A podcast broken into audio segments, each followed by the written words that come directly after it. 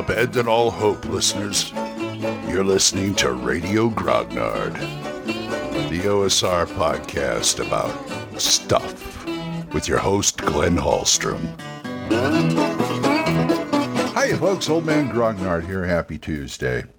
Okay, first up, we've got an email, not an email, a voicemail from Dan Gregg. Go ahead, Dan.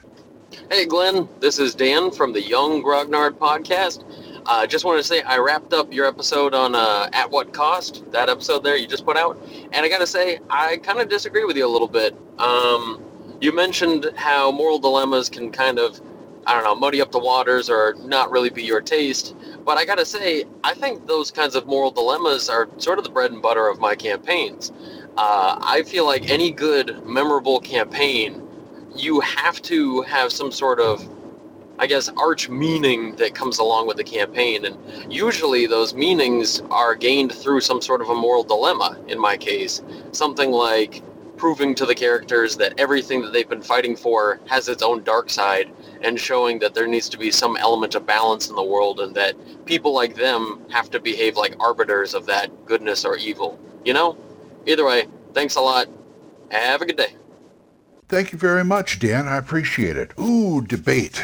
I love it. That's the that's the soul of of debate, I guess, of, of discussion.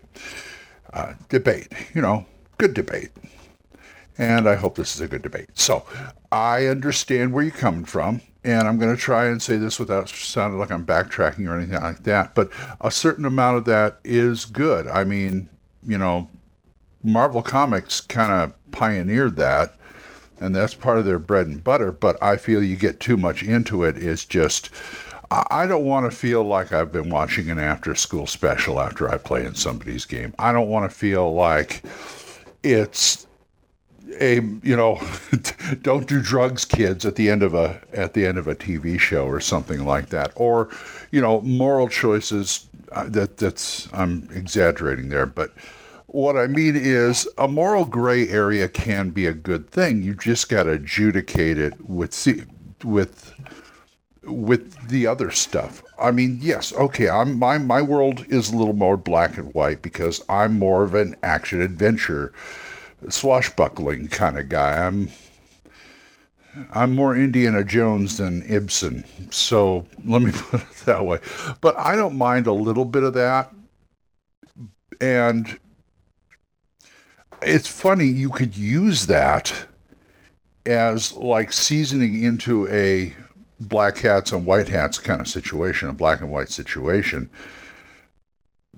And hopefully the player characters will always make the right decision, which isn't always easy in those cases. But in those cases, it's the right decision versus the best decision you can make in the circumstances.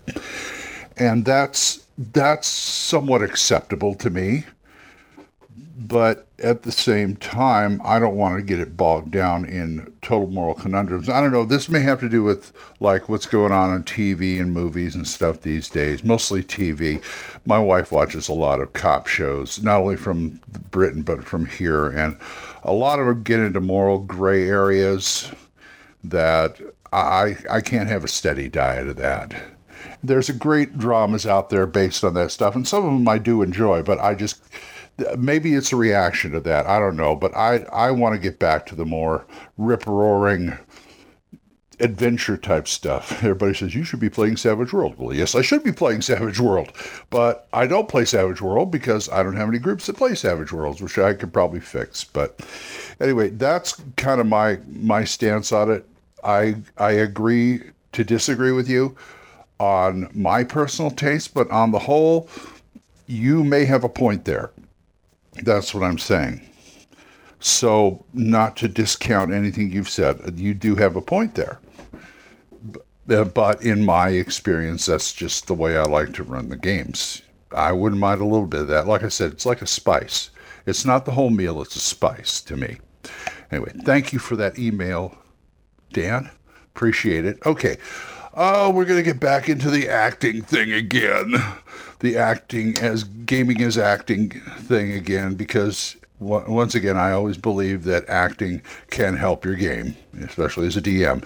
Once a DM, as I've said before, once a DM does it, it encourages the other players to do it, and I'm all about that.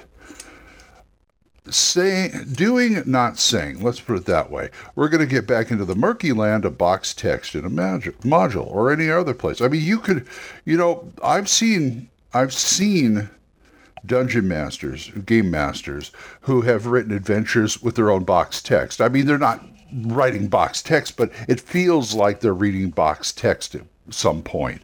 So it's not exclusive to the module world, the adventure, the publishing world. And yes, box text can be tedious. I've seen a whole page of box text before. In fact, I see a little box text. I don't mind reading it, you know, a small one. But when you get just to like one, uh, say a, a, two column format, you get a whole column of box text. You know, I, I look at I'm not reading that. That's too much. So that's when you go in and break it down. You break it down into what the what the main ideas of the of the author is trying to get and then bullet point it. You, you bullet point it so you can j- glance at it and go, okay, these are the main points he's trying to make. These are the main points I should convey to the players in my own way. And if it's an NPC talking, even better. If it's an NPC interaction, even better. Well, let's take that a little further here. Let's say you have box text, you bullet pointed it now, present it to the players. Present it into a, the players in the way that'll make them interactive. And I think you know where I'm going with this. First of all, if you can, most a lot of people can't. I understand there's handicapped people, and plus, and like me, because I'm old and have bad knees, stand up. Stand up if you can. That will help. I stand up sometimes. I can't stand up for very long, but I do stand up if I'm trying to make a point or something like that. If you're, say, playing an NPC or doing an interaction, there's a lot of people who will stand up through the whole session. At North Texas RPG Con, Matt Finch stands on a table so everybody can see him. He has like 25 to 30 players in his game, so I understand that, but he's also very enthusiastic when he does a game. So stand up and move around you can move around. It's okay. As long as you have your notes in front of you behind the screen, or not in front of you, but I mean notes behind the screen. I've been I've done stuff like walk around the table before and talk to a player. I've had a player come behind my screen, which is something that I rarely let anybody do. Rarely. But this person was so into the interaction. It was a gangbusters game. And they were sweating a perp. And they were in the police they were in the police department. They were in the police uh, station. Thank you. And they were in the back room, and he came behind the screen and leaned on the desk and started drilling me as the suspect. And I was playing, and he was playing. We were having a good time. And I told him later, I says, you know, I I, hard, I hardly ever let people go behind the screen, but I let you go. First of all, I know you're not going to look at my notes, and secondly, it was great role playing, great role playing but move around. Even if you don't move around the table, just move around and you use your space. That's what I'm saying. This is an acting. This is an acting. Uh, a- acting idea, acting lesson. Well, not the whole thing, but I mean, this is use the space. Get up, use the space, use your hands. If the character uses his hands, if he doesn't use his hands, don't use his hands. Just play the character, play the NPC in the interaction. It also helps with your ad-libbing skills, which you need to play this game. Every good game master needs to develop some kind of ad-lib skills. I know as a theater person, I had to, in case somebody went up, and that's, in case you don't know, that's the way of saying they forgot their lines or they get uh, somehow something happens and something happens you got to know how to ad lib and try and get back to what they were doing well here it's okay, you have a plan for them, you know, you've got a situation for them to do, and they're taking it in direction north, and and you want them to go direction east, so you have to ad lib to go there. Any good NPC interaction should be ad lib with the bullet points there.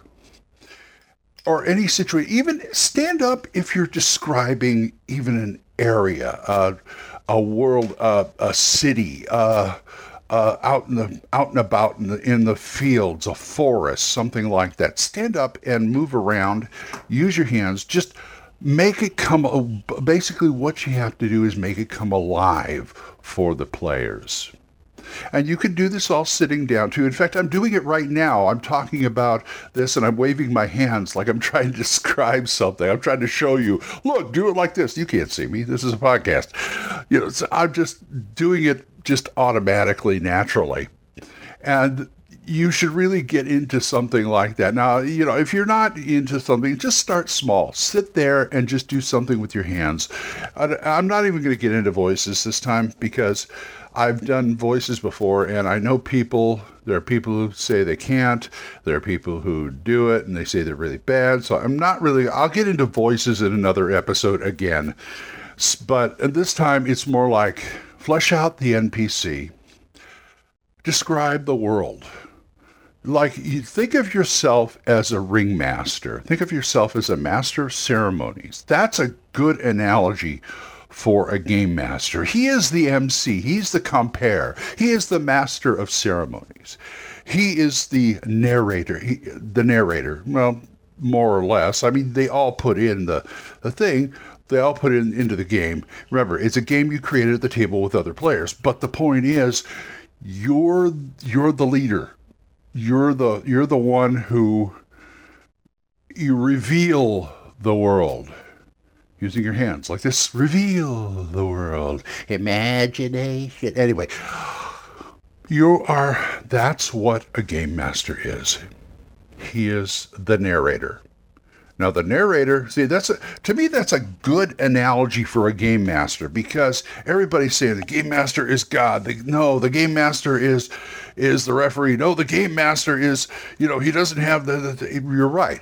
You're right. The play, everybody at the table makes that game, but the but the game master is the narrator. He is the narrator who just narrates what goes on and the world reacts through him. The world reacts, the NPCs react, everything reacts through him, reacting to the player characters, what they do, the player characters' actions. I mean, look at look at narrators in movies. They don't really move the plot along. They describe it. Even if it's first person I mean, if it's first person narration, that's another, you know, you know, I've been watching too much Philip Marlowe, but it, the narrator describes it. He describes the world. He describe. They do the actions. The characters do the actions. He describes what happens when they do the actions. He describes the reaction to the NPCs. He described if if it if this was a story, uh, he would be the, the he would be the narrator behind everything. And saying it's not first person narration. He would be the narrator behind everything. If somebody says it's a great day out, he would be said John willingly or something like that. That is that is the game master right there. He he may create the world and situations, but once they go, all he does is okay, you do this, the world does that.